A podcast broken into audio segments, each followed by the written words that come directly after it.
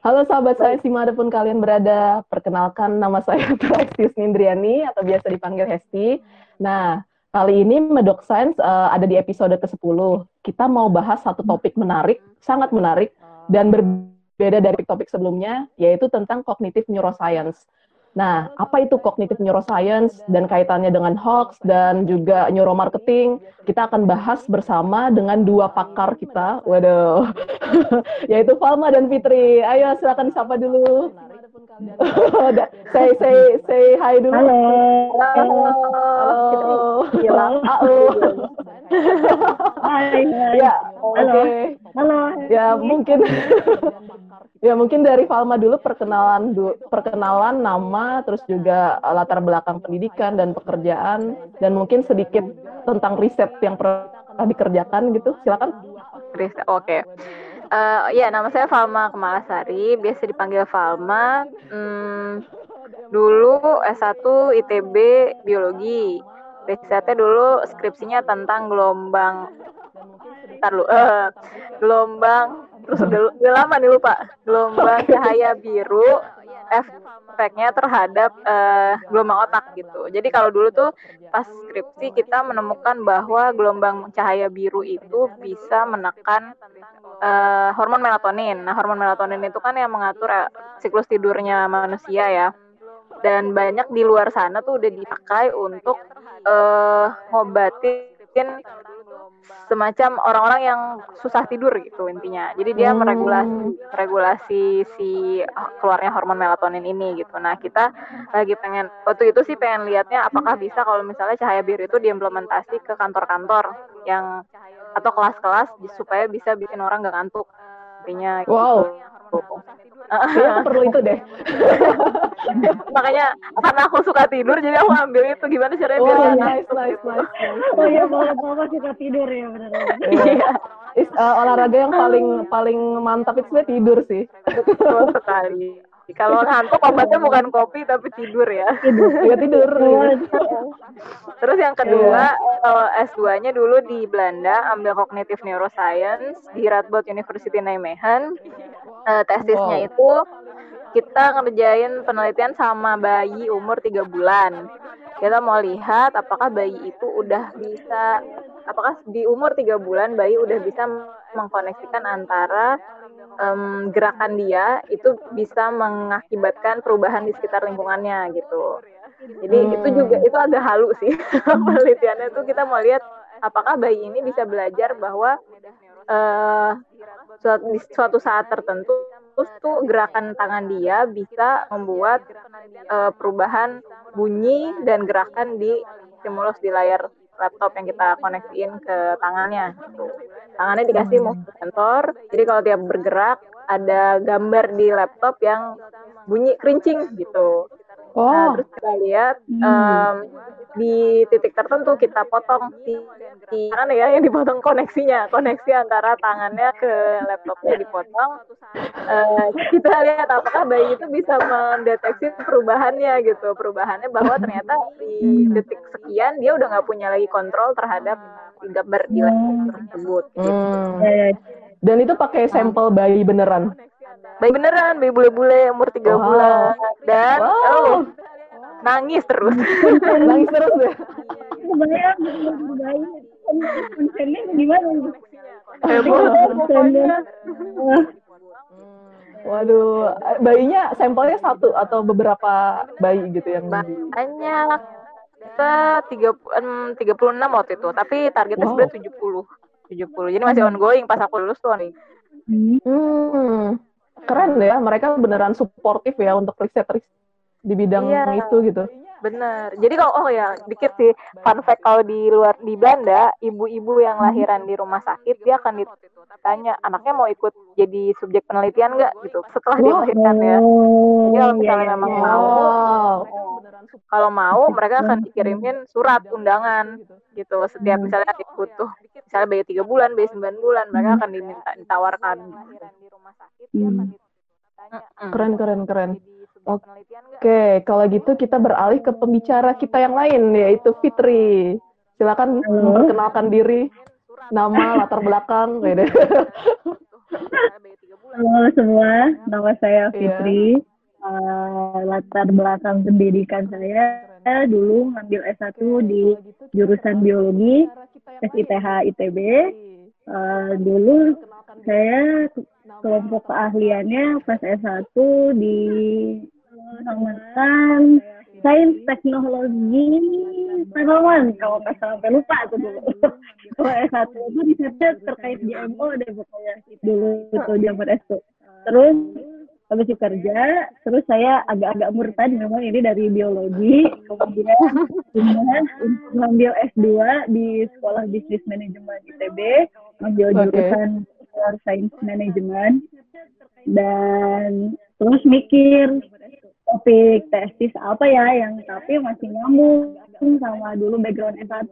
Nah, kemudian nemu deh yang dinamakan neuromarketing Wow, oke. Masih nyambung tuh antara bisnis tapi kalau ada biologi biologinya gitu nah jadi dari situ apa yang belajar terkait ilmu neuroscience gitu kan karena memang di dunia marketing sendiri terutama di Indonesia tuh masih jarang riset terkait neuromarketing gitu. jadi Hmm. eh, sangat tertarik waktu itu untuk menggeluti di bidang ini gitu. Nah, saat ini terus lanjut ngajar di SDM ITB sampai sekarang di kelompok keahlian bisnis strategi dan marketing. Nah, kebetulan memang karena dulu sistem marketing, jadi memang marketing itu jadi salah satu riset interest saya saat ini. Nah, dulu tuh agak aneh sih tesisnya. Eh, Kenapa? marketing. Kenapa tuh? agak aneh. Makanya sampai orang tua juga mempertanyakan gitu. Kamu S2 ngapain sih eh, risetnya terkait ini? Karena objeknya underwear gitu. Dulu saya eh, khususnya terkait preferensi konsumen ke produk underwear gitu kan. Ngapain Hmm. sih gitu kan S2 risetnya sangat dalam gitu kan. Oke. Ya, jadi eh, kenapa orang-orang juga pasti kalau nanya tesisnya apa gitu kan karena suka malu gitu kan. Underwear gitu. Tapi memang menurut eh, menurut saya waktu itu di pikiran saya ketika milih objek apa nih yang pas kayaknya untuk pakai tools ini gitu di Indonesia ini adalah yang salah satunya adalah underwear gitu kan. Karena underwear ini orang Indonesia em, agak malu dan takut atau bahkan nggak mau kalau ditanya terkait tentang ini. Oh Nah, iya sih, jadi- make sense sih. Ya, ya. Nah, jadi eh, diharapkan gitu kan dengan menggunakan tools-tools neuroscience gitu kan dapat eh, insight objektif dari konsumen gitu terkait Hmm. produk ini dan sebenarnya produk underwear ini gitu kan underwear tapi ternyata produk ya ini itu adalah produk yang paling stabil salah satu produk yang stabil gitu di Indonesia mau kondisi uh, bencana apa uh, industri underwear ini stabil gitu dan jadi ini uh, layak banget untuk diteliti Bener, dan bener, banyak bener. orang mau meneliti bidang ini gitu Keren keren. itu sih. Nah, selain neuromarketing juga, saat ini riset interest saya terkait luxury fashion, terus consumer behavior, terus sports marketing juga. halal yang saat ini lagi dikerjain riset-riset terkait itu. utamanya. Oke. Wah, keren-keren. Ini jadi eh, untuk pengetahuan Fitri dan Falma ya, jadi kita pertama kali ngebahas tentang topik eh, neuroscience sebenarnya di Medok Science ini. Jadi sebelum-sebelumnya kan di episode 1 sampai ke 8 itu kita lebih fokus ke astronomi dan space science. Dan pas minggu lalu kita ngebahas tentang cuaca ekstrim di bumi. Itu lebih ke meteorologi ya. Nah, makanya waktu itu sempat kepikiran, wah, kenapa kita nggak coba nih eh, tentang neuroscience? Gitu? Karena memang eh, kayak salah satunya kan tentang hoax, terus juga neuromarketing itu lumayan apa ya, lumayan banyak seri- dan sering kita dengar sih, terutama untuk hoax ya.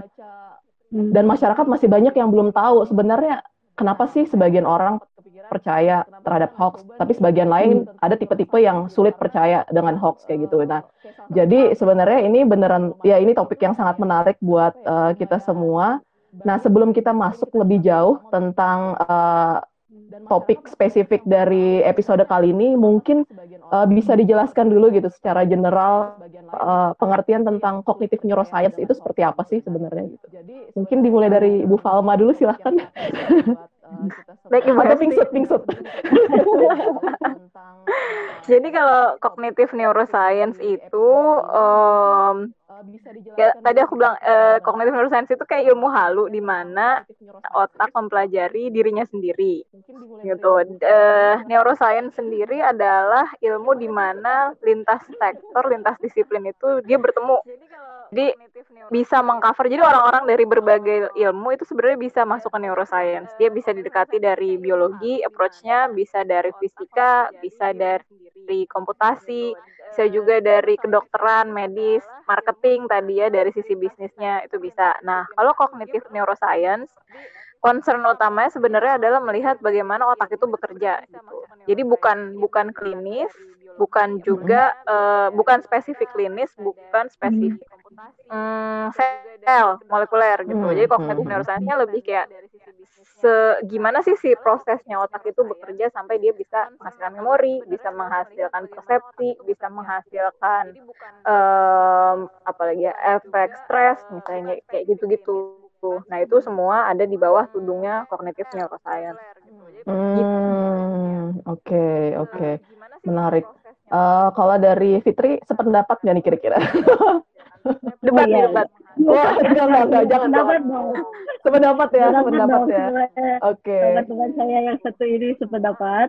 Uh, jadi kalau di saya, kalau di saya itu adalah bagaimana karena mengaplikasikan cognitive science ini untuk bidang marketing dan bisnis gitu kan. Karena uh, kenapa udah mulai di bisnis itu mengarah ke arah neuroscience dan cognitive neuroscience ini sendiri gitu. Karena kita punya uh, concern gitu ya ketika menggunakan tools-tools research uh, yang biasanya kayak survei, FGD, wawancara gitu. Ternyata hasilnya masih ada yang bias nih gitu kan. Karena konsumen itu sebetulnya kadang gitu kan menjawab tuh jawaban ideal gitu kan jawaban yang diinginkan oleh yang nanya gitu kan. Oh, kadang malu susah ya? gitu. Jadi jawabnya bohong gitu kan. Atau bahkan dia sebenarnya nggak tahu gitu. Dia maunya apa sukanya apa gitu kan. Kadang konsumen mah ayo punya asal jawab lah asal cepat. Nah biasanya kadang juga kan ada yang kayak gitu. Nah jadi untuk hmm. menghindari hal, hal tersebut dan dapat insight lain yang lebih objektif yaitu respon biologis uh, salah satunya bisa menggunakan alat-alat neuroscience. Oh, okay. Menggunakan biologis yang kayaknya agak susah untuk dimanipulasi gitu kan. Hmm. Diharapkan dapat uh, objektif itu untuk oh, membuat okay. decision di bisnis atau marketing gitu. Itu awalnya kenapa ada uh, neuromarketing. Hmm, oke. Okay. Nah, uh, mungkin untuk kayak proses informasi masuk ke otak, terus nanti jadi memori, jadi kebiasaan itu sebenarnya uh, secara general itu kayak gimana sih uh, ininya, kayak alurnya atau mungkin apa ya? Ya prosesnya kali ya, proses dari uh, informasi masuk ke indera kita, terus sampai jadi bisa ujung-ujungnya ke kebiasaan atau jadi kepribadian gitu. Itu kayak gimana tuh? Coba mungkin ada yang bisa bantu jawab? Bukan pasti ini ya. ujian nih ujian. ujian ujian ya. Aku coba jawab dulu ya. jadi kalau informasi itu masuk, jadi misalnya, oh ini satu satu keajaiban otak kita itu, otak kita sifatnya plastis. Jadi setiap informasi yang masuk dia akan membentuk uh, jaringan jaringan saraf yang baru gitu. Nah, hmm, tiap informasi yang masuk dia jadi jaringan saraf yang baru. Misalnya dia masuk dari indera mata berarti dia akan masuk melalui jalur visual. Kalau dia masuk dari hidung berarti masuk dari jalur olfaktori atau jalur pembawaan gitu kan. Nah kemudian ada yang namanya uh, penyimpanan informasi. Nah penyimpanan informasi itu yang kita tahu sebagai memori kan. Nah, memori itu ada beberapa tipe. Aduh, kalau salah, di, semoga dimaafkan. ya udah lama banget. memori itu ada, oh ya, baik, memori itu ada beberapa tipe. Kalau nggak salah nih ya, immediate memory, short term memory sama Oke. long term memory. Masing-masing ini eh, tingkat disimpannya memori itu tergantung seberapa sering kita mengulang informasi itu masuk ke otak dan seberapa sering informasi itu masuk otak dia mempengaruhi seberapa kuat jaringan antara si syaraf otaknya gitu. Nah, Hmm. begitu kita baru baru dikasih tahu nomor telepon orang tuh itu masuknya immediate memory. Nah, habis itu kan nggak diulang-ulang lagi ya. Kita biasanya masukin aja ke kontak handphone, habis itu udah hilang gitu. Nah, karena nggak diulang lagi, hilanglah jaringan sarafnya, hilang memorinya gitu. Tapi misalnya ya, mantan nih, diingat-ingat terus. Apa nih maksudnya nih? Ya, Tolong ya, tolong. ada- Kalau ada mantan Hesti yang nonton ya, eh, mungkin bisa diingat-ingat lambaikan layar, lambaikan tangan ke layar. Tolong Nah, jangan gitu, nonton, kalau tolong Anda jangan nonton. kalau diingat-ingat terus jadinya dia kuat tuh tuh jaringan sarafnya. Nah itu akhirnya jadi eh, kita sebutnya long term memory. Dan bisa jadi kalau misalnya semakin diulang-ulang semakin repetitif itu jadi disimpannya eh, masuk ke otak kecil ya with eh fit ya aku lupa deh. Atau brain stem, otak kecil. Nah dia jadi habit di mana kayak contohnya kita bawa dan akhirnya jadi eh, sedangkan kita nggak lancar eh, udah selesai deh tuh. Kita nggak nggak belajar lagi langsung masa jadinya ibaratnya otot kita yang mengingat prosedurnya gitu Hmm, tapi sebenarnya memori itu apa sih? Kayak eh, apakah itu kayak impuls listrik kah atau kayak kalau misalnya di komputer itu kayak coding gitu ya? hmm. Kayak masih nggak kebayang sih sebenarnya memori itu kayak gimana sih abstrak ya? Iya, gimana Fit? Gimana Fit? Lempar ini Ini main lempar-lemparan ya? Jahat ini jahat. memori itu kayak gede informasi kayak storage sih istilahnya. Oh. Apalagi kalau udah di tahap udah nyampe ke long term memory gitu kan. Itu sebenarnya informasi itu udah tersave di otak gitu. Jadi nanti kita bisa recall gitu sebenarnya. Nah proses recallnya ini gitu yang kadang tiap orang beda-beda gitu kan. Nah, Jadi, kalau misalnya dan- tadi mau Oh ya, kalau mau divisualisasiin mem- eh, dia kayak kayak apa ya? Kayak jaringan jaringan gitu. Waduh. Nah, memori itu tuh gimana? Ini kan misalnya kalau jaringan saraf satu dia koneksi sama yang lain nih, terus berkoneksi kayak jaring laba-laba lah gitu. Nah, memori itu adalah saat informasi ini terulang jalurnya itu kita ulang gitu tadi yang kata Fitri proses recall saat proses recall itu si impuls listriknya itu terulang lagi pathway-nya di situ-situ terus Oh. gitu. Betul, betul. Oh, oke. Ya. Berarti kalau misalnya kayak misalnya kita nginget satu tambah satu sama dengan dua, sebenarnya di otak itu kayak bikin eh, apa ya? Jalan. Kayak Jalan. jalan ya, Iya, kayak iya, map gitu ya, benar, benar. yang Hmm. sesuai dengan satu tambah satu sama dengan Iya. dua. Jadi Nah. ada ya, Hah? j- jadi ada pindah. Jadi nanti kan ada sebenarnya ada sensory memory, short term, ke long term gitu. Nah proses dari ke- short term memory ke long term memory itu kita bisa enhance-nya lewat tadi repetition kan, lu tambah Oh. satu dua, lu tambah satu dua gitu kan. Bisa juga eh, kayak bikin jembatan keledai gitu kan, kayak bikin istilah-istilah gitu ya bisa kita, kita ingat Zaman-zaman mau masuk kuliah tuh kayak. Ya, chunking biasanya.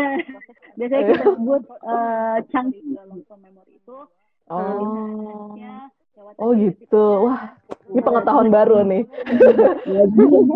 Ya, Oke. eh, itu salah salah satu cara. Masih banyak lagi sebenarnya caranya untuk tadi eh, mindahin dari proses short term memory jadi ke long term. Hmm. Jadi kebiasaan itu masuknya ke long term ya? Atau beda lagi? Kebiasaan kan kadang kita nggak tanpa sadar kita jadi kayak ya udah kayak bangun pagi itu beda lagi ya, bukan bagian dari memori ya itu ya? Atau gimana? Bagian itu yang tadi kalau misalnya udah udah kebiasaan masuknya ke otak kecil dia jadi eh, habit kan repetitif kayak kita bikin teh tuh kita udah nggak perlu lagi nginget cara bikin teh kayak gimana gitu kan. nah Oh, itu oke. masuknya Mm-mm. memori yang lebih panjang lebih apa ya lebih kuat daripada long term memory kita udah nggak perlu Oh, lagi lebih kuat. Fungsi kognitif sadar untuk mengakses informasi itu istilahnya. Hmm, oke, oke, ya, ya, ya, oke, keren, keren, keren. Oh ya sebelumnya nih kalau misalnya sahabat sains ada pertanyaan silahkan tanyakan di live chat. kapan lagi ya kita bisa ngobrol-ngobrol cantik bersama dua pakar kita ini. orangnya sibuk loh, orangnya sibuk banget sumpah. Orang-orangnya sibuk banget. Jadi ini uh, lumayan beruntung sih sebenarnya Modok Science bisa mendatangkan dua pakar cantik kita ini dalam satu frame gitu. Luar biasa. Kita yang ter tersanjung buat diundang. Tersanjung. tersanjung. Si tersanjung tujuh. Iya, episode dua belas sibuk banget sumpah. Sambungin Iya. saya sih eh, tolong tambahin kalau Oh. salah. Ya Pak. Itu sebenarnya Betul betul. Betul, betul.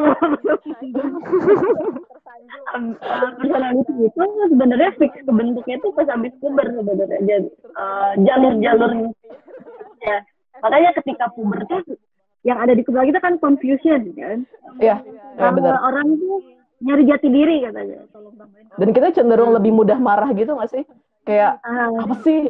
Kayak langsung pengen senggol bacok gitu ya. Karena ketika masa pubertas itu memang si jaringan jaringan otaknya tuh masih ngebentuk buat tadi gitu. Hmm. Uh, kuat. Memang kita setelah puber. gitu. Jadi kalau uh, misalnya nih personalitinya ketika sebelum puber tuh uh, emang suka taking risk gitu kan.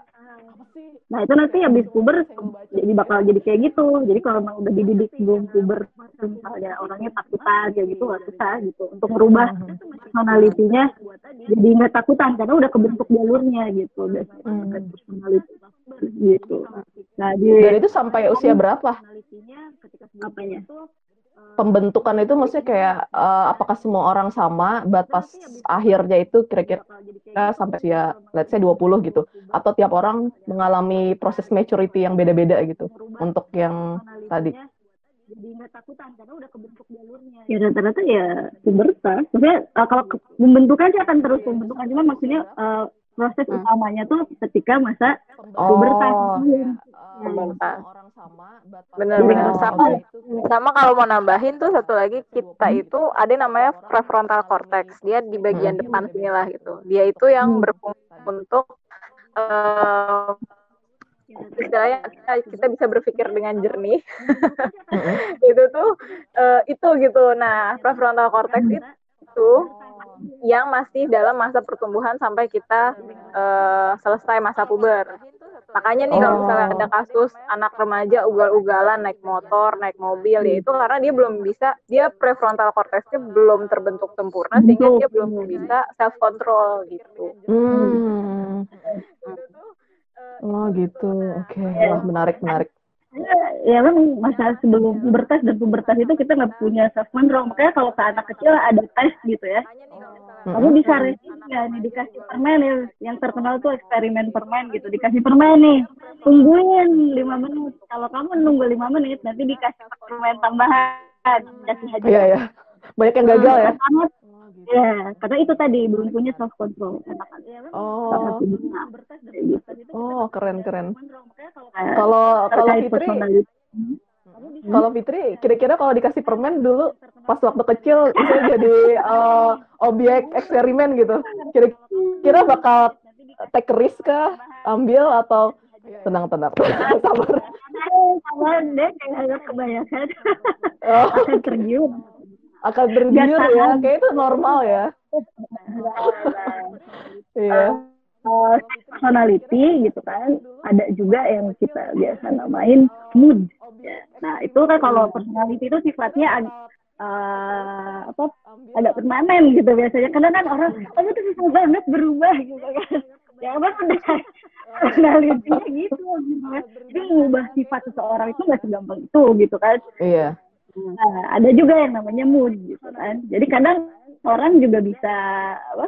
Personality bukan personalitinya berubah ya. Bisa sifatnya agak berubah tapi secara eh, temporal eh, Hmm. sementara Fake ya berarti fake. Ya. mood, mood, mood, Budak hormon, budak hormon. Ada yang moodnya baik kayak kemarin di bawah apa eh, moodnya baik gitu kan tiba-tiba pengen jadi pengen belanja padahal biasanya nggak doyan belanja gitu kan bisa jadi tapi itu kan biasanya uh, si mood itu uh, sifatnya ya nggak permanen gitu Iya, cuma iya, iya. dalam jangka waktu tertentu gitu. Hmm, oke. Oke. Oke, nah itu berarti udah kita udah ngebahas tentang ini ya, tentang kayak pemrosesan informasi terus juga sampai ke memori, sampai ke kebiasaan, juga sampai ke kepribadian gitu. Nah, sekarang kita mau coba masuk nih ke topik spesifik yaitu tentang hoax. Kalau orang Indonesia tuh biasanya ngomongnya gini, hoax. hoax ya. Ini bukannya sosok Inggris ya, tapi, tapi karena judulnya udah bahasa Inggris jadi kita ya udah kita ngomongnya hoax gitu. Nah, sebenarnya apa sih hoax itu gitu? Jadi kayak kita di era digital ini banyak netizen netizen budiman gitu ya, sering sering kayak apa ya, ya bisa dibilang terpengaruh dengan beri- dengan kayak hoax gitu. Tapi sebenarnya kalau kalau aku pribadi sih agak-agak kurang ngeh sih apa sebenarnya hoax itu dan kenapa hoax mudah menyebar gitu. Dan lebih ini spesifiknya lagi, kenapa ada orang-orang yang kadang aku bingung gitu. Ini orang sebenarnya pinter, tapi kok, eh maksudnya pinter dalam artian aku ngelihatnya dari latar belakang pendidikannya yang lumayan bagus gitu. Tapi kok dia bisa mudah terpengaruh sih dengan berita yang nggak bener kayak gitu, nggak cross check dulu kayak gitu. Nah, mungkin kita bisa mulai bahas nih tentang hoax gitu, biar sekalian mengedukasi masyarakat ya, mengedukasi netizen gitu, dan supaya tetap berhati-hati gitu dengan eh, berita-berita nggak bener gitu. Nah, bisa dimulai dari siapa nih yang mau? Pingsut? silakan. Fitri atau Palma silakan. Nah, Mat, ya itu uh, ya, informasi yang belum jelas, faktanya belum ter- terbukti gitu kan, uh, yang berisi hal-hal yang belum pasti gitu ya, itu hoax gitu kan. Tapi memang gitu, hoax ini muncul karena uh, konsekuensi era keterbukaan gitu ya, yang memang harus dihadapi gitu. Karena udah banyak juga user generation content gitu ya. Jadi memang ini adalah dampak dari era keterbukaan gitu kan. Hmm. nah terkait yang tadi Hesti bilang gitu kan masih kata kan nih orang pinter gitu ya. Tapi kok bisa sih percaya sama hoax berita yang gak jelas Iya. gitu kan. Kok bisa sampai kayak gitu gitu. ya karena me- memang yang terkait uh, pendidikan ya sebenarnya. Nah kalau uh, berdasarkan ini gitu kan si hoax ini sebenarnya di otaknya yang terjadi adalah uh, menurut saya sih ini adalah proses cognitive bias gitu di otaknya ada Oke. terjadi proses cognitive bias jadi uh, cognitive bias ini biasanya orang membuat sendiri uh, realitas atau rasionalitas yang subjektif berdasarkan persepsi dan info yang mereka peroleh secara terbatas gitu sehingga mengambil kesimpulan yang kadang-kadang agak ngaco juga gitu gitu kan Hmm. Hmm. bias dan itu ada beberapa macam jadi uh, cognitive bias halo Ya, ya. Halo Fit. Halo, halo. Nyambung nggak Kita nyambung? masih di sini. Senantiasa menanti.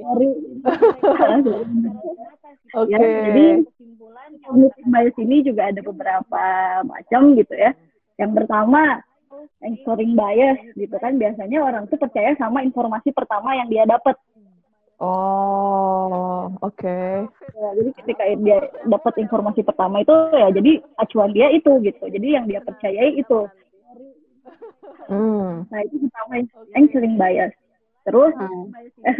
availability bias nah itu tuh uh, percaya pada informasi yang didapat dari lingkungannya aja Oh, Jadi- karena dia trust terhadap lingkungan gitu ya. Ya, jadi biasanya kayak gini. eh, contohnya, misalnya, eh, kan rokok, rokok itu bahaya ya. Rokok bahaya. Nah, terus ada seseorang eh, disuruh berhenti rokok, toh eh, bapak ibu, eh, bapaknya gitu, nggak apa-apa udah 70 tahun ngerokok masih sehat-sehat aja gitu. Nah itu, Belum. nah itu tuh masuk availability bias. Dia eh, informasi dari lingkungannya dan itu yang dia jadikan acuan gitu kan. Hmm. Hmm. Nah itu accessibility bias gitu. Percaya pada informasi yang didapat dari lingkungannya aja gitu kan. Hmm. jadi dia nggak mau nerima fakta kalau rokok itu berbahaya gitu. Karena dia udah percaya oh, oh di lingkungannya aja baik-baik aja kok. Yang rokok sehat-sehat aja gitu. Nggak pernah ada apa-apa. Kan. Jadi dia nggak percaya. Kalau saya ayo kalau rokok itu bahaya.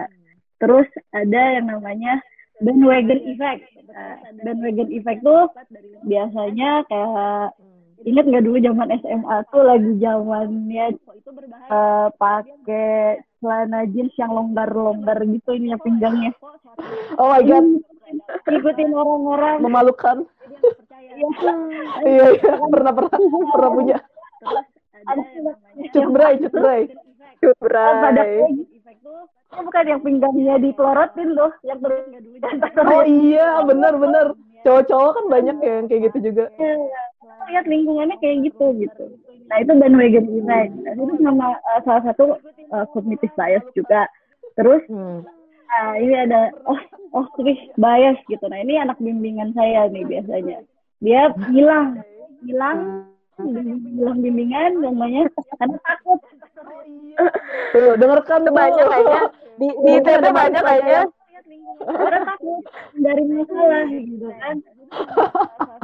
Nah, itu, itu salah satu cognitive bias juga gitu. Nah, yang terkait info menurut saya ini ada satu lagi ini adalah confirmation bias. Ya, jadi dia hanya mencari info yang benar menurut dia atau yang ingin dia percayai kalau info itu benar gitu. Oh, oke. Iya, iya, iya, iya. Jadi eh, dia cenderung melimitasi informasi kan. Hmm, hmm. Gitu. Nah, Gak mau, jadi mau tahu lah ya kalau misalnya beda, ya bodo amat gitu kan. Ya, dia cenderung mengignore atau meminimalisasi fakta gitu ya yang eh, yang memang eh, bertentangan gitu sama apa yang dia percayai gitu. Oke. Iya, iya. Hmm. Halo? Halo? Ya, ya, lanjut. Oke. Hadir, Fit, hadir. Ya, hadir. Hadir, hadir. Hadir ya. Iya, hadir. Dan ini gitu ya yang berpengaruh itu adalah bagian di yang mau bilang ada namanya performance protect. Yang Oke. which is bagian dosa cortex gitu kan. Yang bagian ini adalah merupakan bagian kognitif kontrol yang rational decision yang terkait Hmm. moral gitu ya. Nah, untuk orang yang mengalami- kognitif bagian ini non aktif Oh. ya. Oke. Jadi si bagian otak yang memang eh, berfungsi sebagai kognitif kontrol yang bisa mikir rasional gitu ya, ini non aktif dan yang aktif adalah bagian orbital frontal cortex gitu yang which is ini lebih ke emosi gitu. Hmm. ya ya. Ini eh, Uh. lebih cenderung fungsinya ke emosi gitu kan. Nah, ketika proses ini terjadi muncul dopamin gitu. Dopamin itu neur- neurotransmitter yang akan membuat seorang jadi feels good gitu kan nah gitu nah hal tersebut ini akan menghambat kita dari ide fakta informasi gitu ya yang tidak sejalan gitu kan tadi atau bertentangan dengan apa yang kita percayai gitu. Hmm. Dari proses ini sendiri juga gitu kan uh, ter, uh, pernah nggak sih dengar atau bahkan mungkin ngalamin gitu sampai berantem sampai jadi musuhan sama teman sampai musuhan sama keluarga gitu kan? ini akan menghambat kita. Nah dengan nonaktifnya si dorsal lateral prefrontal cortex ini muncul yang namanya identity protective cognition gitu kan? jadi uh, dia uh, menurut dia lebih penting untuk uh, memproteksi value dia, value dia yang dia percayai dibanding dengan hubungan relasional dengan orang-orang gitu kan. Oh. Oke. Kompleks ya sebenarnya kaitan kaitannya dengan maksudnya kayak apa ya? Ternyata perilaku kita tuh sebenarnya udah ada kategori-kategorinya gitu nggak sih? Kalau kalau tadi mendengar penjelasan dari Fitri, kayak pas tadi Fitri jelasin kayak aku juga merefleksikan diri gitu kan. Terus kayak iya ya kadang kadang sebenarnya aku juga kadang kayak gitu gitu. gitu loh. Tapi itu Ternyata udah udah dikategorikan gitu. Tapi itu bagus salah satunya gitu. Eh, cara gitu untuk menangkal bukan menangkal ya. Menangkal kognitif bias ini pertama adalah mengenali gitu kalau kita memang punya Oh, ya eh, bias nih. Benar, benar. gitu hmm, hmm. Yang kedua, consider eh, mungkin kadang kita juga kurang mengerti hal yang kita klaim kita Ya. Mengerti. gitu kan. Hmm. Iya, iya. Ya, dan yang terakhir kita memang harus meresearch dan membreakdown gitu sisi yang sebenarnya memang bertentangan dengan kita gitu. Siapa tahu gitu memang ternyata kita yang salah. Hmm, hmm, hmm, hmm. benar-benar. Benar-benar. Oke. Nah, Mungkin jadi memang ya. hmm, cognitive bias itu gitu kan eh apa? Proses ya gimana eh, gimana kita eh, karena informasi terbatas gitu ya kita menyimpulkan sesuatu yang salah bahkan kadang udah di Dori nih fakta gitu ya. Dia tetap Hmm. nggak percaya gitu. Ya pokoknya Leo Hmm. banget nih. Oke. aduh. Oke. maaf buat Leo. Eh, apa tadi itu zodiak ya? ya orang Maaf saya tidak saya tidak percaya dengan zodiak, Bu. Zodiak. ya orang-orang Leo gitu udah gengsi gitu kan udah salah. Nah, itu itu menarik tuh. Apakah apakah zodiak itu sebenarnya eh, real gitu? Kayak ramalan bintang dan lain-lain. Itu mungkin bisa jadi bahan menarik buat topik sains selanjutnya.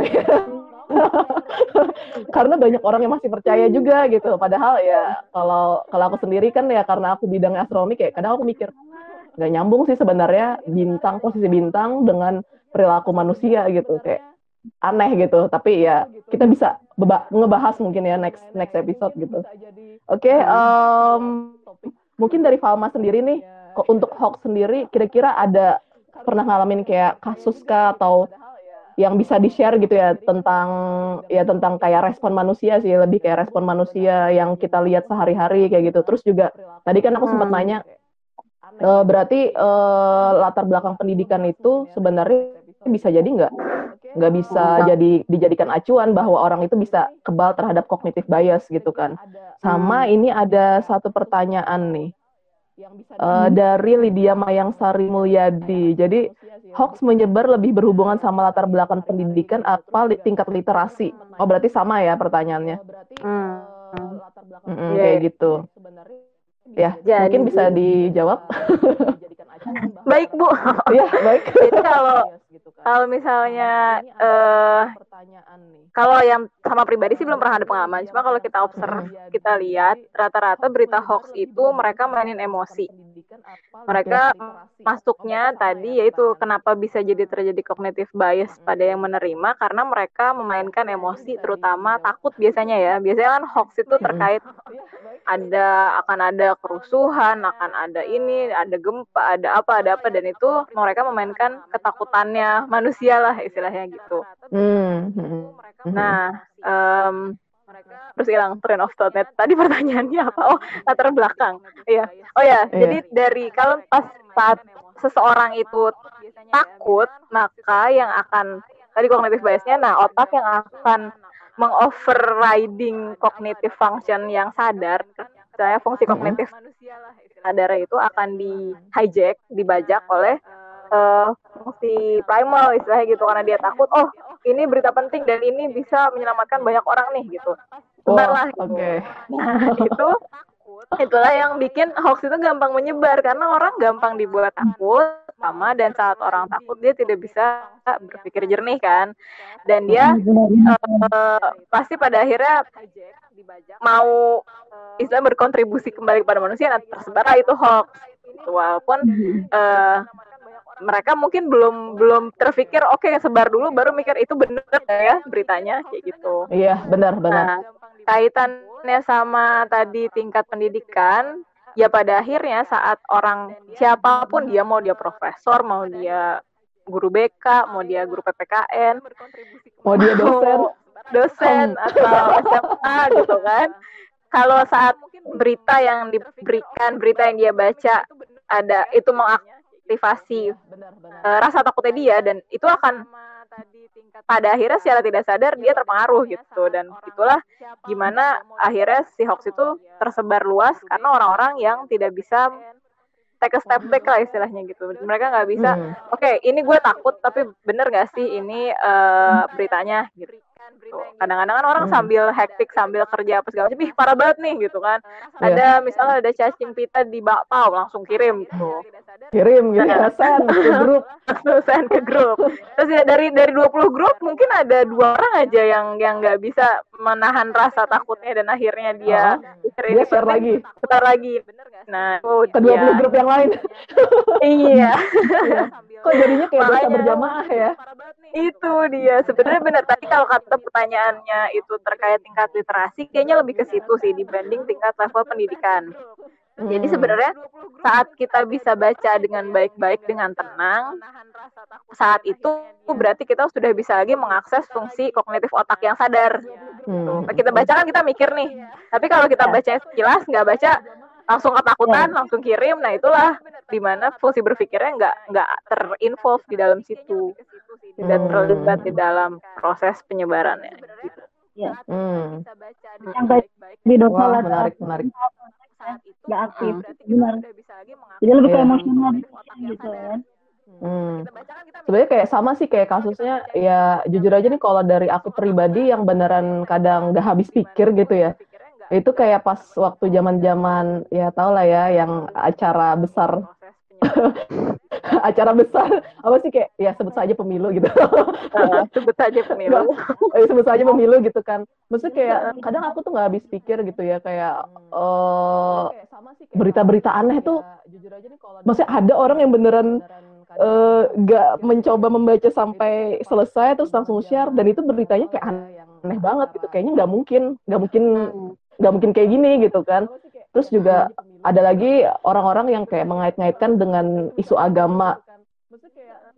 Entah itu dalam dalam kancah perpolitikan kah atau apa gitu. Dan ya somehow beneran beneran apa ya beneran ya sebagian sebagian orang itu beneran kayak terpicu gitu. kadang aku waktu itu sih aku bingung gitu kenapa sih kayak eh, orang-orang uh, yang beneran harusnya dia punya critical thinking yang bagus gitu. Tapi dia bisa mudah ter terbawa terbawa oleh isu negatif itu atau isu tidak benar itu. Dan ternyata itu karena pengaruh emosi ya karena kayak mereka memainkan emosi kita gitu kan. Apalagi kalau kita misalnya uh, ya contohnya kayak mereka bawa isu agama dan agama itu bagi sebagian besar orang Indonesia kayak kita udah diajarkan dari kecil gitu kan jadi kayak mungkin itu bisa dengan mudah jadi trigger gitu jadi kayak jadi ben bensin lah ya ibaratnya buat bikin bara yang lebih besar gitu kan. Iya. Tapi menarik iya, sih, menarik sih. Kalau kayak gitu misalnya ya misalnya nih untuk para sahabat sains gitu. Kalau misalnya kita melihat berita eh membaca atau melihat berita sebenarnya ada nggak sih cara kita supaya lebih gimana ya lebih aware kalau ya bisa jadi ini hoax gitu.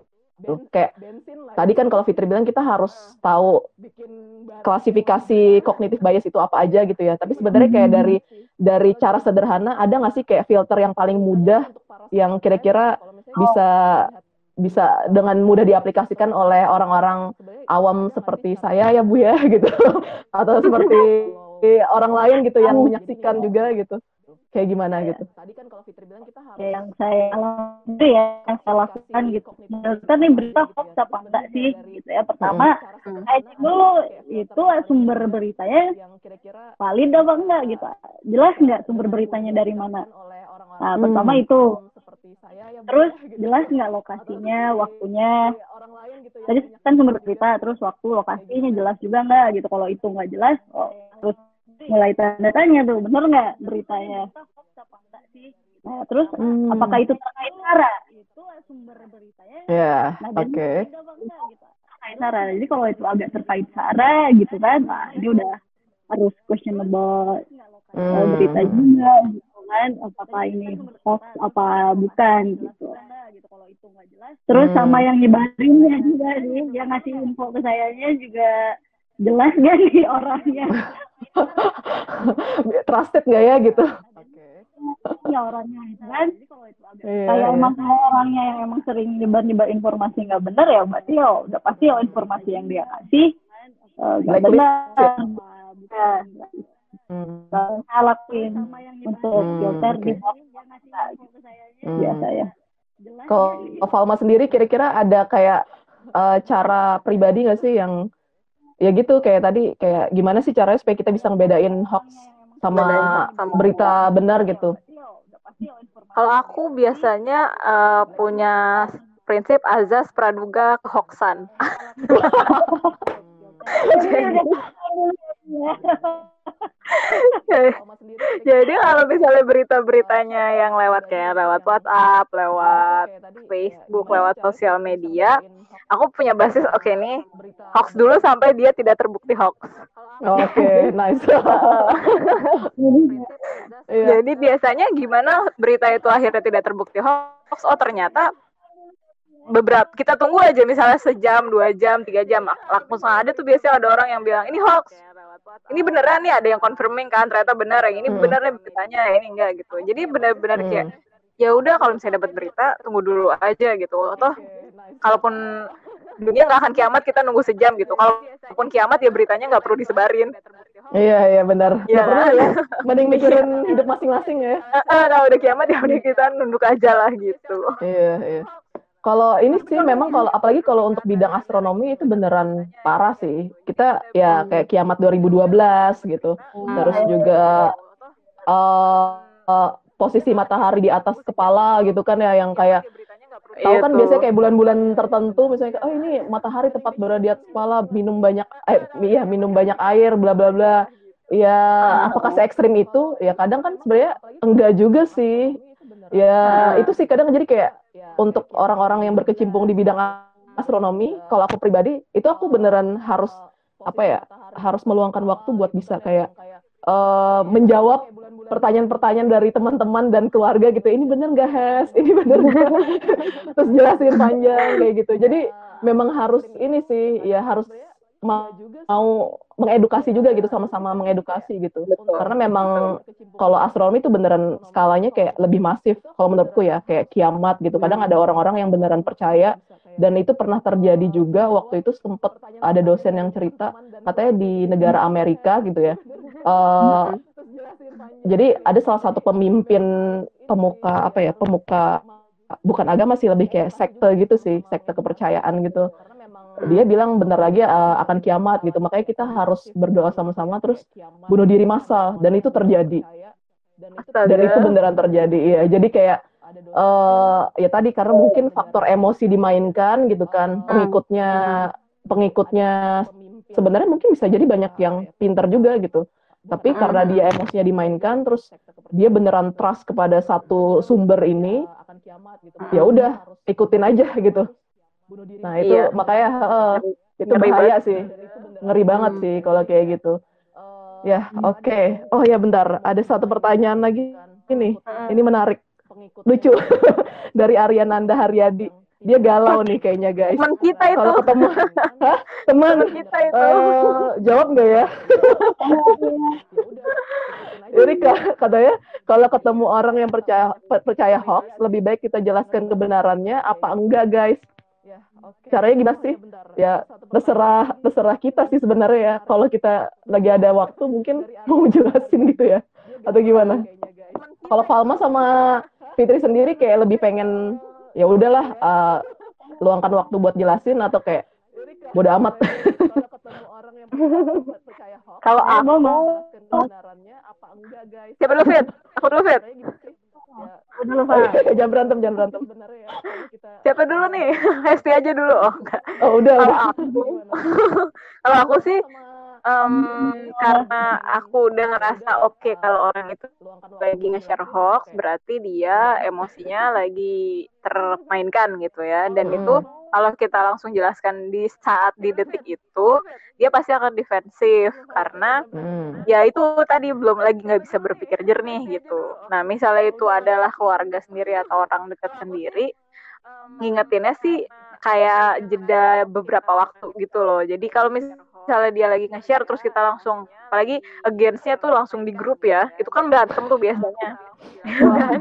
Nah, itu makanya kan biasanya tali, tur- tali silaturahim sih. Nah, itu dia orang yang mungkin mungkin dia malu karena dia malu dia jadi gak bisa ngelihat sebenarnya apa yang kita katakan betul gitu. Ada Iya, benernya. iya, benar. Nah, jadi kalau aku biasanya ya udah kalau emang lagi ada yang itu hoax, paling japri orangnya atau misalnya eh, untuk di grup counternya adalah cari ba- bahan yang lain jadi alih perhatian gitu. Hmm. Nah, orangnya sendiri kita japri dan kalau dia udah eh, agak ngerti ya paling nanti dia eh, akan bilang sendiri sorry ini hoax. Good lah ya kalau mereka mau konfirmasi karena banyak juga yang kayak eh, apa ya ya lempar batu sembu sembunyi tangan gitu. sembunyi tangan. Iya, Iya, itu banyak ah. sih. Iya gitu. Oke. Kalau Fitri gimana Fitri? Kita Eh, kalau saya Bodo ya amat. tadi. Agak ngerti. ya, Ya, udah dia lagi hot-hotnya gitu kan nyebarin hoax Good lah ya. Udah dia dulu aja. Bodo amat tadi bodo amat gitu. Oh, iya. ya terus eh, otaknya yang rasionalnya nggak jalan ya jadi mau kita sodorin fakta kayak gimana juga nggak akan nyampe ke dia gitu. Iya, benar-benar. Betul. benar Betul. tenang dulu kondisinya enak gitu kasih makan kan Baru bisa berpikir jernih ya. ya Iya. Iya. kalau lapar kan nggak bisa kenal juga ya Mm-mm. eksklusif juga gitu kan Iya benar. nah, jadi eh, harus dalam kondisi enak kalau emang tadi kita punya intensi untuk menyadarkan gitu ya orang terkena hoax ya ya memang harus terus kondisi ketika dianya kayaknya lagi bisa mikir. Rasional. Karena kalau dianya lagi nggak bisa mikir rasional percuma mau kita omongin dari A sampai Z bolak balik kayak gimana juga nggak akan kena. batu Iya aja. karena yang karena yang akan berperannya itu ya si kalau sebutnya biasanya old brain ya Val ya Mm-mm. Hmm. banget si bagian old brain ini Oh, jadi dia bingung ya jadi ya Hmm. tadi paham udah lu temen lu keluarga gitu buat dia ya value dia segalanya Iya. Gitu. Iya benar. Oke, menarik, menarik. Ini kita udah kupas habis tentang hoax ya. Habis Dan kita punya satu topik Sedikit lagi nih. Jangan lupa Bu, ya. Ini marketing. Tadi nyuruh marketing sempat disinggung-singgung dikit nih sama Fitri. Kira-kira eh, secara ini aja, secara simpelnya nyuruh marketing tadi apa gitu. Mungkin bisa diulang lagi dari Falma atau Fitri serah. Fitri dong. Wah, Falma. Oke, oke, silakan. di marketing sendiri ini juga awalnya si neuromarketing ini katanya hoax juga. Oh. ketika ini mulai muncul gitu si neuromarketing ini gitu ya dibilang hoax juga gitu kan. Oh, gitu. Oh, marketing ada sains sainsnya gitu beneran Hmm. fakta gitu kan. Ini sains sainan apa gimana nih marketing kan identik Oh, sains sainan apa coba. Ya kan marketing itu eh, identiknya jualan katanya kan. Jualan. Hmm, sama dengan sel Tadi itu kan persepsi Jualan otak kayaknya kebanyakan nih. jualan otak gitu kan. Padahal marketing itu belum tahu gitu. kalau berdasarkan Kotler marketing itu adalah art and science gitu. Jadi ada sisi Hmm. artnya dan ada sisi sainsnya gitu. Karena kan di Hmm. sendiri ada banyak riset Nah, dan penggunaan neuroscience di marketing ini sendiri gitu kan. Oh, menurut saya bukan pseudoscience. Ya dilakukan dengan eksperimental desain yang jelas gitu pengukuran yang sudah jelas gitu dengan analisa juga yang sudah jelas gitu. Jadi udah bukan pseudoscience sih karena dilakukan Hmm. sesuai dengan ketentuan metodologi yang ada sudah disepakati gitu ya. Memang eh, awalnya ini tuh dari eh, ilmu psikologi juga gitu. Karena kan belum juga psikologi psikologi konsumen gitu sebenarnya awalnya. Hmm. kalau dulu tuh adanya eh, psikologi konsumen nah tapi saat eh, berkembang gitu kan Hmm. untuk ngecek psikologi konsumen ya pakai alat neuroscience gitu. jadi Hmm. namanya gitu Hmm. Berarti sebenarnya uh, kalau di era digital ini hmm? banyak ya, maksudnya kayak ba banyak yang bisa kita lakukan dan eksperimen gitu. Kaitannya dengan ya kayak gini misalnya kayak Facebook Ads gitu kan atau Instagram Ads. Kita bisa kayak coba-coba hmm. juga gitu. Ini kalau misalnya desain yang kayak gini kita bisa menarik banyak uh, orang untuk bisa ngeliat atau berinteraksi dengan kita enggak gitu? Kalau misalnya kita publish di Facebook atau di Instagram gitu kan. Banyak kayak reach kayak user acquisition apa segala macam kayak gitu yang dipakai untuk uh, di dalam digital marketing gitu. Jadi sebenarnya kayak manfaatnya luas ya. kalau dari Falma mungkin kayak uh, bisa jelaskan gitu manfaat lain dari neuro marketing sebenarnya kayak gimana sih gitu kayak uh, apakah cuma terkait sales aja atau apa gitu? Uh.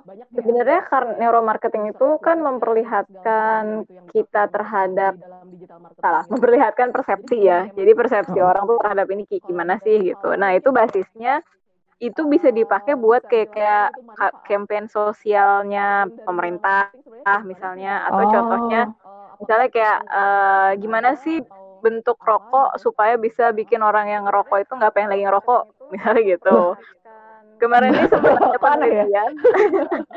Bukan bentuknya sih packaging packaging. kemarin oh, packaging. ya aku sempat dikasih tahu ada namanya penelitian dia itu aku ngelihat uh, dengan alat neuroscience dia ngelihat gimana respon otak terhadap uh, uh, bungkus rokok yang ada kan sekarang okay. ada yang bagian part di mana dia giginya sakit atau apa yang yang penyakit penyakitnya tuh di bagian atas.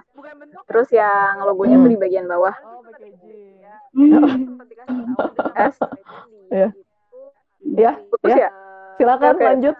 Nah terus uh, Habis itu dilihat ternyata dengan proporsi 30%, 70%, 30 persennya orang yang sakit gambar-gambar yang efek-efek jelek rokoknya 70 persennya masih logo orang perokok itu masih ngelihatnya lebih ke logonya gitu. Mereka bahkan oh. mungkin bagian yang sakitnya itu jadi blind spot mereka.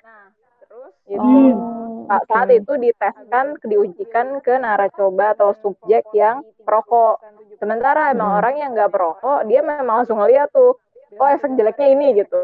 Tapi karena oh. memang dia nggak perokok, jadi dia bisa langsung ke situ uh, hmm. fokusnya. Cuma perokok, dia tetap aja langsung ngelihat bagian logo yang besar. Nah ini kan kalau ada insight kayak gini, perintah atau kayak kementerian saat itu diteskan ya, terkait atau kayak metode-metode gimana sih supaya uh, memberikan informasi publik yang bagus itu tuh harusnya pakai ilmu si neuromarketing ini supaya bisa hmm. efek campaign bah campaignnya efek si uh, berita-berita yang baik itu tuh bisa diterima dengan baik lah bisa dicerna dan efektif ke masyarakat. Misalnya kayak tadi rokok berarti mungkin bisa diubah ya udah proporsi logonya yang kecil uh, gambar orang yang besar gitu gambar yang efek jeleknya yang besar kalau memang kita mau hentikan uh, perokok-perokok di sini gitu. hmm. diparahin perokok-perokok. Nanti netizen yang budiman netizen tapi yang suka uh, merokok oh, gitu ya. Jadi kayak langsung ini ya. Langsung kasih komen apa uh, gitu. Palma, Palma. Turunkan Palma. ya maaf. Jadi tapi kalau misalnya tools uh, tools untuk eksperimen kayak gitu kira-kira kayak gimana ya? Maksudnya kalau dari aku sendiri sih nggak kebayang sih melihat respon manusia dari gambar gitu. Itu beneran cang secanggih itu kah kita? Maksudnya kayak bisa beneran mendeteksi gerakan mata dan lain sebagainya. Ada. Oh iya ada. Ada. Ada, ada. wow. Jadi biasanya alat-alat yang digunakan di bidang neuromarketing yang pertama yang sering digunakan adalah elektroencephalograph atau EEG. Kemudian alat eye tracking gitu kan untuk ngecek uh, point of gaze dari konsumen tuh ke arah mana patternnya seperti apa berapa lama ngelihatnya. Nah bisa pakai alat itu. Terus bisa pakai alat-alat untuk tahu gitu beneran uh, lokasi otak yang aktif tuh bagian mana aja? misalnya lebih lanjut pakai fMRI hmm. uh, bisa juga pakai alat-alat uh, point of gaze kayak uh, apa namanya yang untuk deteksi keringat tuh deteksi keringat. Dovan Hmm. Dovan apa lupa namanya Jangan tanya aku. Aku taunya spektro spektrograf, tra- ini ya teropong, teropong. teropong ya teropong gitu. Refleks eh, apa ya? Reflektor, rektor. Eh, ya ini bisa ngecek emosi orang dari uh, tingkat uh, keringat yang dia hasilkan Oh. kan gitu kan terus bisa juga uh, pakai EKG, EMG gitu itu biasanya alat-alat uh, yang digunakan untuk dapat insight uh, respon biologis konsumen nah gimana ketika dikaitkan dengan stimulus yang kita buat gitu yang which is Hmm. kayak iklan stimulusnya produk. Ya, biasanya Hmm. itu alat-alat jalan untuk dapat uh, respon biologis konsumen. Hmm, hmm, oke, menarik, menarik. Terus eh, sebenarnya ini ada satu pertanyaan yang agak aneh sih ya. Jadi kalau dari pengalaman pribadi ya tepatnya. Jadi kalau aku tuh sebenarnya tipikal yang agak susah gitu dipengaruhin oleh diskon-diskon, terus apa ya promo yang yang kayak misalnya pas di toko, pas main gitu ke mall terus ngeliat kayak oh promo buy one get one itu pasti aku kayak ngitung dulu tuh. Ini kira-kira kalau beli satu harganya segini, tapi kalau buy one get one segini. Terus kayak eh, aku mikir juga ini jangan-jangan pas weekend pas weekend doang promonya tapi pas ha- weekdays harganya normal kayak gitu jadi kayak kalau aku sendiri agak susah sih dipengaruhin oleh apa ya oleh iklan-iklan yang kayak gitu gitu nah Hmm. kata teman sih sempat bilang kayak wah ini kalau semua orang kayak Hesti negara kita nggak akan maju karena karena konsumennya maksudnya kalau eh, tingkat konsumerismenya rendah katanya gitu sebenarnya sebenarnya eh, Iya, apa? Jadi kayak Iya, jadi sebenarnya kenapa sih ada orang yang mudah terpengaruh dengan iklan gitu, tep- dan ada juga yang enggak gitu. Itu itu sebenarnya apakah sama gitu dengan hoax juga mereka kayak ngambil dari sisi emosi kah atau kayak gimana gitu? Sebenarnya kenapa sih ada yang jadi kayak ada kategori orang-orang yang bisa mudah dipengaruhi dan ada yang enggak gitu dengan iklan? Oh ya itu balik lagi tadi sih ke personality, ke kadang juga mood gitu ya. Kadang mungkin tadi Hesti orangnya rasional banget gitu kan. Ya, nanti ketika lagi lapar gitu. Misalnya kan biasanya ketika kondisi lapar tuh tingkat impulsivitas meningkat ya. Oh iya itu sih. saya. Oh, Kalau belanja Mama. lagi lapar, belanja Mama bisa cerita. ya terus karena ya eh, ketika kondisi lapar tuh kan kita menghasilkan hormon ghrelin gitu yang bisa eh, mencari eh, si hormon itu tuh memacu kita gitu untuk nyari eh, pleasure gitu untuk memuaskan pleasure ya. Itu salah satunya kalau tadi Fama apa belanja. Hmm, lewat belanja. Kan harus dipenuhi kan lewat makan gitu kan. Kalau nggak ada makanannya ya itu tadi lewat belanja lewat rokok kan Hmm. kadang orang kita menghasilkan hormon ghrelin. Halo? Ya ya lanjut. Hadir, hadir. tenang. Tenang kita masih ada. ya gitu. Balik lagi tadi ke personality ke aktif lagi enggaknya otak rasional kita ke, bawah emosi. Ya mungkin pas saat kamu belanja ya otak rasional kamu lebih aktif. Ya memang tapi kita sebagai Hmm. marketer memang mengharapkan mengharapkan Hmm. konsumen bersifat impulsif gitu kan. Biar memicu mereka untuk eh, belanja tentunya. Cuman kan Iya. nggak langsung, langsung juga sih sebenarnya ini juga salah satu mitos yang agak salah juga terkait neuromarketing tuh kayaknya kita bisa bikin orang eh, langsung belanja gitu. Tekan buy button dari manusia katanya. Kita tuh eh, kalau pakai neuromarketing bisa memanipulasi eh, data biologis orang gitu untuk kepentingan komersial katanya. Dengan menekan buying button kita membuat sesuatu yang nggak bisa diresist sama orang gitu kan nah sebenarnya kan nggak gitu juga kalau kalau bisa segampang itu gitu kan bikin orang belanja semua orang bakalan pakai neuromarketing gitu. Iya. Itu Oh, iya, ilmu benar. nujum ya, Fit ya, bukan neuromarketing kayaknya. merah Kamu jadi pengen apa jadi langsung bakal beli secara otomatis enggak sih? Wah. tapi maksudnya di sini adalah neuromarketing uh, kita dap- dapat insight dari respon biologis konsumen gitu untuk tahu mana sih hal-hal yang dia suka mana sih hal yang dia nggak suka gitu jadi kita bisa lebih membuat marketing yang lebih efektif gitu untuk menarik menarik uh, perhatian dari konsumen gitu kan harus perhatian orang itu susah gitu kan bikin orangnya udah effort yang cukup uh, bagus gitu udah bikin orang loh gitu ya untuk bikin Hmm, orang hmm, hmm. tadi gitu. Syukur-syukur bisa aktif nih gitu kan bikin orang lebih aja susah gitu. Jadi biar bikin itu nah kita butuh insight dari respon biologisnya ya, which is bisa digunakan melalui uh, pakai alat-alat neuroscience Hmm, jadi biar lebih efektif aja sebenarnya Iya. Kalau Falma sendiri, ya kalau Falma sendiri katanya eh, impulsif ya kalau lagi lapar. Iya, kalau lagi lapar tuh. Kalau Aneh ya. Nah itu, kalau misalnya nih eh, lapar, terus nanti aja dia makannya habis habis belanja, misalnya gitu lagi belanja ke supermarket. Hmm. Pada akhirnya jadinya beli hal-hal yang tadi yang nggak ada di list tuh banyak banget gitu. Hampir hampir. Iya. Nih, isi keranjang belanjanya tuh bisa 30% itu yang di list, 70 persennya yang di luar gitu. Ini. Bahaya banget. Nah itu, kalau misalnya nih, Berarti itu mempengaruhi mungkin karena karena lapar terus kalau misalnya kita mikir, kita harus berpikir rasional, kita perlu energi tambahan kan. Jadi kayak ya udah pas lapar malas gitu. malas mikir ya udahlah ambil aja. Ambil. Bener gak sih?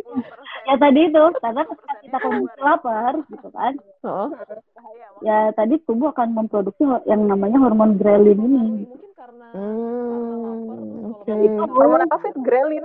ya Grelin. ya Hmm. H R E L I N Jadi kayak Hmm. wah apa tuh? Wah, nggak tahu, nggak tahu.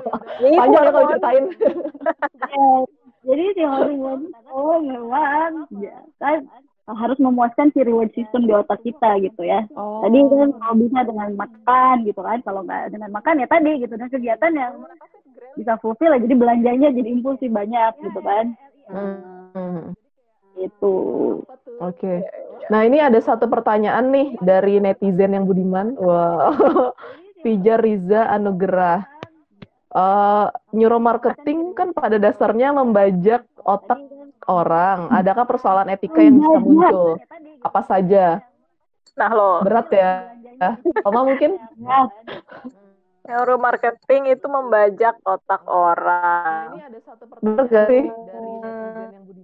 aja Enggak, sebenarnya itu kayak balik lagi kayak tadi Fitri bilang dia itu menarik perhatian. Orang gimana caranya bisa menarik perhatian. Tapi kalau Hmm. dari sisi apa istilahnya? Free will kita, apakah kita akan eh, y- say yes or no lah istilahnya gitu ya? Apakah kita akan mengiyakan daya tarik tersebut? Misalnya nih ada eh, satu rak isinya tuh hal-hal yang menarik semua semua kayak mengundang kita untuk datang. nah apakah kita ke sana eh tanpa kita punya kesadaran gitu tanpa sadar kita jadi mendekati rak Hmm. itu terus belanja gitu kan. Enggak kalau aku masih ngelihatnya di situ kita sebagai manusia free will masih ada gitu. Kehendak bebasnya kita untuk me- mem- membiarkan si stimulus itu meng istilahnya apa ya menarik perhatian kita dan- dan membuat kita membeli itu tidak kayak hipnotis gitu. Beda sama penipuan hipnotis. Cuma kalau dari sisi etisnya mungkin Fitri kayaknya yang lebih tahu etika. Neuroetik. Ya, silakan Bu dosen. Asik, ya. Jadi memang uh, salah satu concern di neuromarketing sendiri betul yang tadi ditanyakan sama Pijar ya. Ini memang terkait masalah etik gitu kan karena ini Hmm. uh, di bidang bisnis gitu ya. Oh kita kayak yang memanipulasi data biologis orang gitu untuk kepentingan komersil gitu kan. Nah itu memang masih jadi perdebatan sampai saat ini gitu. Apakah etis atau nggak etis dengan hal tersebut. Nah, jadi untuk eh, untuk mengcounter hal tersebut, memang eh, un- ketika melakukan riset terkait ini harus dilengkapi dan dilaksanakan kode etik yang baik kayak misalnya ethical consent harus disediakan sebelum dia Oke. eh, melakukan eksperimen gitu kan setiap respondennya gitu kan Jadi memang uh, dan uh, menyatakan kalau memang riset ini tidak berbahaya, tidak merugikan gitu kan kepada si respondennya gitu. Jadi salah satu yang di, dilakukan adalah itu gitu. Hmm. Membuat kontennya. Oke. Okay. Berarti memang ya namanya juga sains ya. Kadang memang ada ada kita harus kayak bikin batasan gitu ya. Kalau enggak ya kita bisa aja eksperimen terus gitu. Ya, kayak cloning, cloning gitu kan ya. Bisa aja nanti manusia ya kalau misalnya nggak ada batasan soal kode etik itu, bisa aja kita mengcloning diri kita sendiri atau ya nggak tahu ya. Saya juga nggak tahu dia kalau misalnya dari sisi biologi kayak gimana gitu tapi kayak kebayang aja sih kalau sampai kita nggak punya etika dalam apa ya dalam bereksperimen atau dalam riset ya itu bisa jadi ke hal-hal yang yang apa ya yang udah kalau orang biasa ngeliat tuh kayak kok gitu banget ya gitu. iya hmm. kan ya. Okay. Jadi kita juga memang sebagai riset ya harus bertanggung jawab juga gitu kan, nggak yeah. boleh menyalahgunakan data konsumen hmm. tadi gitu kan. Jadi uh, dat uh, mereka harus tahu persis gitu datanya digunakan untuk apa, untuk kepentingan apa dan tidak merugikan si uh, naracobanya. Gitu. Hmm, oke. Okay. Nah ini ada satu pertanyaan terakhir nih. Wah kita sudah Wah, sudah lumayan lama ya ngobrol-ngobrol cantik ya. Oke, okay. satu pertanyaan terakhir mungkin ini. Uh, jadi, kalau gendernya beda, struktur otaknya kan, eh, ini pertanyaan. Kalau gender beda, struktur otaknya beda nggak? Dan gimana kaitannya dia menerima dalam menerima respon impulsif? Jadi kayak kalau cowok sama cewek, struktur otaknya beda atau enggak? Terus uh, responnya mereka beda juga atau enggak? Gitu kayak gitu. Jadi... Ya, Palma mungkin atau terserah. Kalau gender jangan takut, okay. jangan takut. baik baik. Kalau gender itu sebetulnya uh, kalau saat diukur dewasa ya itu katanya sih beda. Tapi bedanya itu uh, di beberapa hal ya. Jadi kayak misalnya memang kalau cowok itu di cowok um, spasialnya biasanya lebih develop gitu. Kita ngomongnya sih lebih lebih terbentuk gitu. Jadi makanya kalau ada kan buku uh, apa oh, sih yeah. Human Can Treat Map apa sih gitu-gitu. Oh ya. Why uh, men can eh, gimana sih? Ya pokoknya intinya yeah, cowok itu cowok itu eh cewek nggak bisa baca baca peta, cowok nggak bisa multitasking ya sih ya nggak bisa multitasking nggak detail. Wah jadi kayak ngomong-ngomong. Nah itu emang jadi ada bedanya eh, di situ. Tapi kalau aku sendiri ngelihatnya itu efek itu efek nurture versus nature juga sih. Jadi ada efek genetiknya tapi ada juga efek eh, selama dia bertumbuh menjadi manusia seutuhnya. Nah itu kita kan secara secara individu memang kalau gender itu mempengaruhi pola asuh ya. itu aja dari kecil tuh bisa jadi kayak gini kayak gini kayak gini. Nah itu salah satunya bisa jadi yang mengakibatkan uh, terbentuknya struk, spesifikasi spesifikasi struktur otak yang berbeda antara cewek dan cowok gitu. Walaupun pasti ada bagian genetisnya juga. Nah itu gitu. Terus kalau tau tadi tapi multitasking pengen lurusin sedikit sih sebetulnya. kalau aku adalah baik orang yang percaya bahwa multitasking itu tidak Bahaya. baik, tidak baik untuk kedua yeah. gender. Oh oke, okay. ya gitu. bagus lah karena aku juga nggak bisa multitasking sih sebenarnya. iya, jangan. Jadi jangan karena kita cewek kita diharapkan untuk multitasking, please tidak. Tuh. Jangan, jangan, jangan. Karena multitasking ya, itu secara cognitive function dia gak efektif. Otak itu sebenarnya nggak ada otak-otak yang bisa multitasking. Oh, okay. Bisanya adalah dia memaksakan diri untuk menjadi multitasking gitu. Pada akhirnya tuh eh, nggak uh, sehat sih, nggak sehat buat otaknya sendiri. Hmm. Terus satu lagi pertanyaannya apa?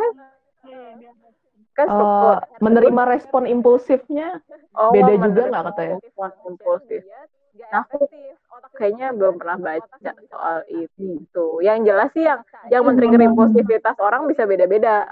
Ya, oh, oke. Okay. Impulsif itu kaitannya sama tadi oh, brain tadi kan, otak mm -hmm. yang mana dia providing fungsi yang uh, sadar. Nah, mm, trigger buat orang tuh bisa beda-beda. Kayak misalnya aku sama aku belanja, kalau aku ke toko buku, akan lebih impulsif dibanding mamaku tapi kalau mamaku ke toko bunga dia akan lebih impulsif dibanding aku gitu Betul. mungkin bisa nambahin. Tapi memang kebanyakan laki-laki ya ya lebih ke aktif non aktifnya aja bagian rasional sama emosinya aja sih. Hmm, benar benar. Mm-mm. Cewek cowok tuh gitu. Jadi memang mungkin cewek lebih banyak terstimuli lah, eh, bagian ya emosionalnya gitu kan. Lebih gampang ter-trigger itunya gitu. Hmm. Oh ya, laki-laki ada gitu biasanya ya. Mhm. Ya, ada satu ada satu ini sih kayak apa ya? Ya ini sebenarnya kayak iseng aja sih pengen tahu.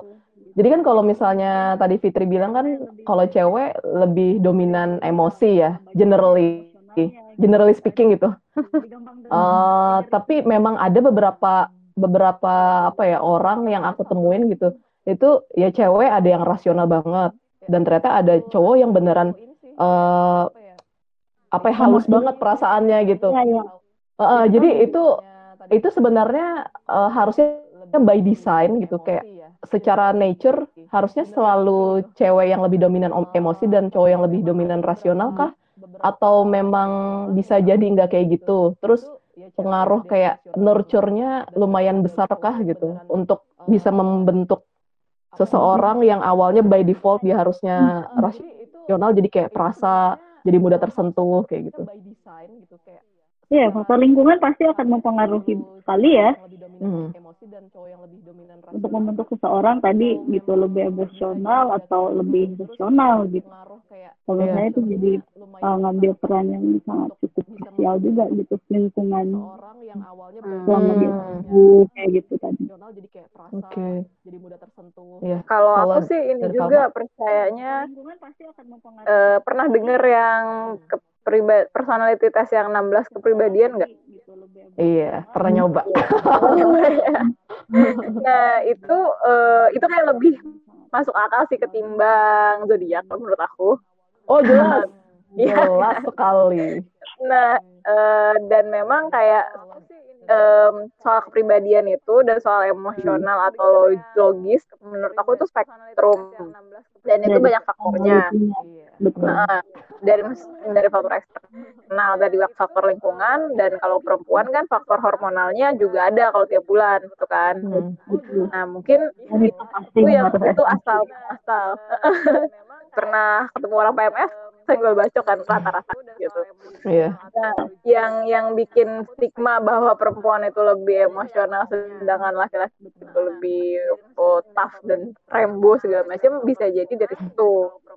Gitu. Oh. Padahal tapi dari sisi kesehatan mental nih sekalian kampanye. Eh, yang namanya ekspresi emosi itu sebetulnya perlu. Jadi tiap manusia itu perlu emang kita tuh dikasih emosi supaya kita bisa beremosi gitu berekspresi. Nah kan rata-rata kalau cowok nahan karena ngerasa kalau misalnya nangis misalnya itu nggak nggak laki gitu kan. Cuman di satu Wow. di di sisi lain sebenarnya kalau dari sisi kesehatan mental eh bagaimana caranya? Misalnya bisa nulis atau cerita atau apa atau adalah cara-cara misalnya jalan kaki ke taman. saat kita ngerasain emosi itu tetap harus di acknowledge oke gue lagi marah nih Kak. kita lagi senang kita lagi bahagia kita lagi kesel kita lagi sedih. Nah itu kita harus sadar bahwa emang itu lagi emosi yang dirasakan. Dan gimana caranya supaya nggak dipendem gitu kan kalau sekarang makin banyak orang yang depresi orang yang eh, jadinya stres sendiri gitu kan ada yang trauma PTSD dan segala macam nah itu karena dia nahan sendiri gitu. Dan kebanyakan kalau untuk yang eh, PTSD apalagi orang-orang yang habis dari perang dia balik ke lingkungan biasa dia jadi serba ketakutan paranoid dan dan marah-marah. Ya itu karena dia memendam gitu loh dia memendam emosi mungkin simpel karena stigma-stigma tadi gitu bahwa eh, sebagai cowok nggak boleh emosional sebagai cewek boleh emosional atau Hmm. cewek-cewek yang dengan dengan stigma kayak gitu dia ngerasa ya udah gue emosional aja terus-terusan Iya. Jadi aneh ya. Iya, Biar bisa diakuin sebagai cewek gitu. Oh, jadi kalau ada yang sedih, ada temen cerita sedih ikutan nangis gitu. Sebenarnya Hmm, aneh juga sih. hmm. Iya. Tapi BTW PTS tadi apa ya? Mohon maaf nih Kak. PTSD. Oh ya, sorry sorry. PTSD itu Itu apa Kak? post traumatic eh disorder PTS syndrome dis- disorder post traumatic syndrome disorder itu biasanya Oh. dialami oleh orang-orang yang habis mengalami kejadian yang traumatis. misalnya korban gempa misalnya eh, orang yang habis dari militer eh, habis dari perang dikirim balik lagi ke negaranya gitu Eh, kayak dulu tuh contohnya ada anak-anak di Lombok dia habis Mm-mm. eh, Lombok yang kemarin gempa yang kemarin kan kemarin aku sempat ke sana nah anak-anak itu nggak tahu sih Hmm. ini belum belum secara klinis ya cuman kalau misalnya secara contoh gempanya udah nggak Hmm. ada terus ada angin kenceng mereka langsung ketakutan gitu langsung ya dikit-dikit tuh ada ada apa sedikit yang kenceng dia mereka langsung takut gitu nah itu Hmm. eh ya gitu salah satu sindrom-sindrom yang dialami manusia setelah dia mengalami kejadian yang traumatis. Biasanya sih bisa jadi ketakutan yang sangat atau eh, marah, marah-marah yang berlebihan, Oh. agresif gitu. Oke. Jadi perlu Wah, diterapi oke. ya sebenarnya yang orang-orang yang tadi udah mengalami bencana. Mm-mm. Betul. Oh. Makanya kalau kita ke psikolog ya, maksudnya kalau sesi psikolog itu, itu kan eh, mereka akan memulai dengan ceritakan, ceritakan, ceritakan apa yang kamu rasakan, ceritakan apa, apa yang kamu alami. Karena dia untuk aku tahu rasa seperti itu, gak semua orang Bisa. eh, bisa, iya, betul. Dan gak semua orang mau. Iya. Oh, oke, keren keren. Wah, oke. Terima kasih. Ini banyak banget nih ilmu baru buat aku dan juga buat sahabat sains juga. Keren. Keren banget. Sains. Ya, oke, ini udah jam 9 ya kebetulan. Bukan kebetulan sih, Nggak nyadar nyadar. lebih tepatnya. Oke. seru banget, seru banget. Ya oke, mungkin kita bisa akhiri sampai di sini ngobrol-ngobrol cantiknya ya, ibu-ibu semua. Ya Baik, dan Hesti. terima kasih banyak sudah meluangkan waktu, terutama kan ya karena ibu-ibu ini kan eh, orang-orang yang sibuk banget gitu, jadi susah juga nyari waktunya gitu kan. Dan ini beneran keren banget, eh, Medok Science eh, bisa menghadirkan para pembicara-pembicara cantik. Dan juga apa ya, ahli di bidangnya lah bisa dibilang kayak gitu. Nah mungkin untuk next episode kita bisa explore topik-topik yang lain juga. Jadi untuk sahabat sains jangan lupa subscribe. dan eh, tetap ikutin eh, episode-episode selanjutnya. Oke, eh, s- mungkin ada salam terakhir, salah salam terakhir, salam penutup dari Falma dan eh, Fitri mungkin say bye. Salam, salam Ganesha. Salam Ganesha. Wah, salam Ganesha. Jangan dong, jangan, jangan, jangan. Ntar eksklusif. Enggak, enggak, enggak. enggak. Iya, Ya. intinya sih apa ya? Em, yang jelas sih aku mau sam- dikaitin sama yang tadi kali ya tentang kesehatan mental, mental awareness week itu. Em, kalau dari sisi kalau kita udah belajar namanya cognitive neuroscience, kita akan sadar bahwa nggak ada sebenarnya istilah normal. Gitu, yang ada ada ada istilah common atau eh, umum gitu kan. Hmm. Nah, jadi em, mental issue itu ada dan banyak orang yang mengalaminya dan itu bukan berarti gila gitu. Kalau misalnya kita ngelihat ada orang yang terganggu mentalnya, ya please don't judge. Yang pertama, yang kedua adalah kita saling bantu kalau misalnya misalnya ada orang yang depresi atau ada orang yang sedih aja sih sebenarnya kalau di kantor misalnya ketemu orang yang kira-kira dia kok nggak kayak biasanya sih ya itu akan membantu banget buat orangnya kalau misalnya kita bisa lebih care uh, Hmm. sama sesama teman kita gitu sih Hmm. Oke. Terima kasih kalau dari ya, Fitri terima mungkin? kasih sudah diundang Oh, ya? di sini Oh iya, makasih juga sudah mau datang datang tanda kutip. adalah virtual. Iya. Kalau Fitri mungkin ada pesan penutup. Dan penutup ya kalau dari saya sih semoga dengan adanya pembahasan topik ini jadi makin aware. Kalau memang sekarang di marketing itu ada loh yang namanya neuromarketing dan karena di Indonesia sendiri gitu masih memang udah ada sih sebenarnya praktek-prakteknya cuman orang tuh masih banyak yang belum ngeh gitu terkait hal ini Hmm. mulai dengan adanya ini kalau jadi salah satu media untuk memperkenalkan kalau sekarang di bidang marketing itu di Indonesia ada namanya neuromarketing. Oh. Terus sih dari saya makasih udah diundang gitu kan. Iya. Semoga juga jadi Iya. dengan ini orang-orang juga jadi gampang terkena hoax ya. Iya, mudah-mudahan ya. Mudah-mudahan banyak manfaat gitu kan ya. Iya. Eh, jadi orang Apalagi- juga udah hmm, Mm-mm. Apalagi emang kayak di era digital ini banyak banget sih eh, berita-berita hoax. Jadi mudah-mudahan sahabat sains yang nonton ini eh, kalian juga bisa mengedukasi teman-teman kalian untuk jangan mudah percaya eh, dengan berita-berita yang baru apa ya? Ya viral lah istilahnya kayak gitu. Coba cek dulu. Kalian juga jangan sampai dengan cepat gercep banget tuh langsung nyebarin ke grup-grup gitu. Jangan jangan sampai. Karena ya bisa jadi itu membawa dampak negatif untuk orang lain juga gitu. Pasti sih kalau berita jelek harusnya pasti membawa dampak negatif. Ya, oke mungkin segitu dulu ngobrol-ngobrol cantik kita. Terima kasih sudah mau berbagi eh, untuk sahabat sains yang bisa jadi di luar Indonesia juga ada nih sebenarnya gitu. Oke, ya mungkin eh, see you next week, sahabat sains. Oke, bye bye. Bye bye. Ya, oke. Mungkin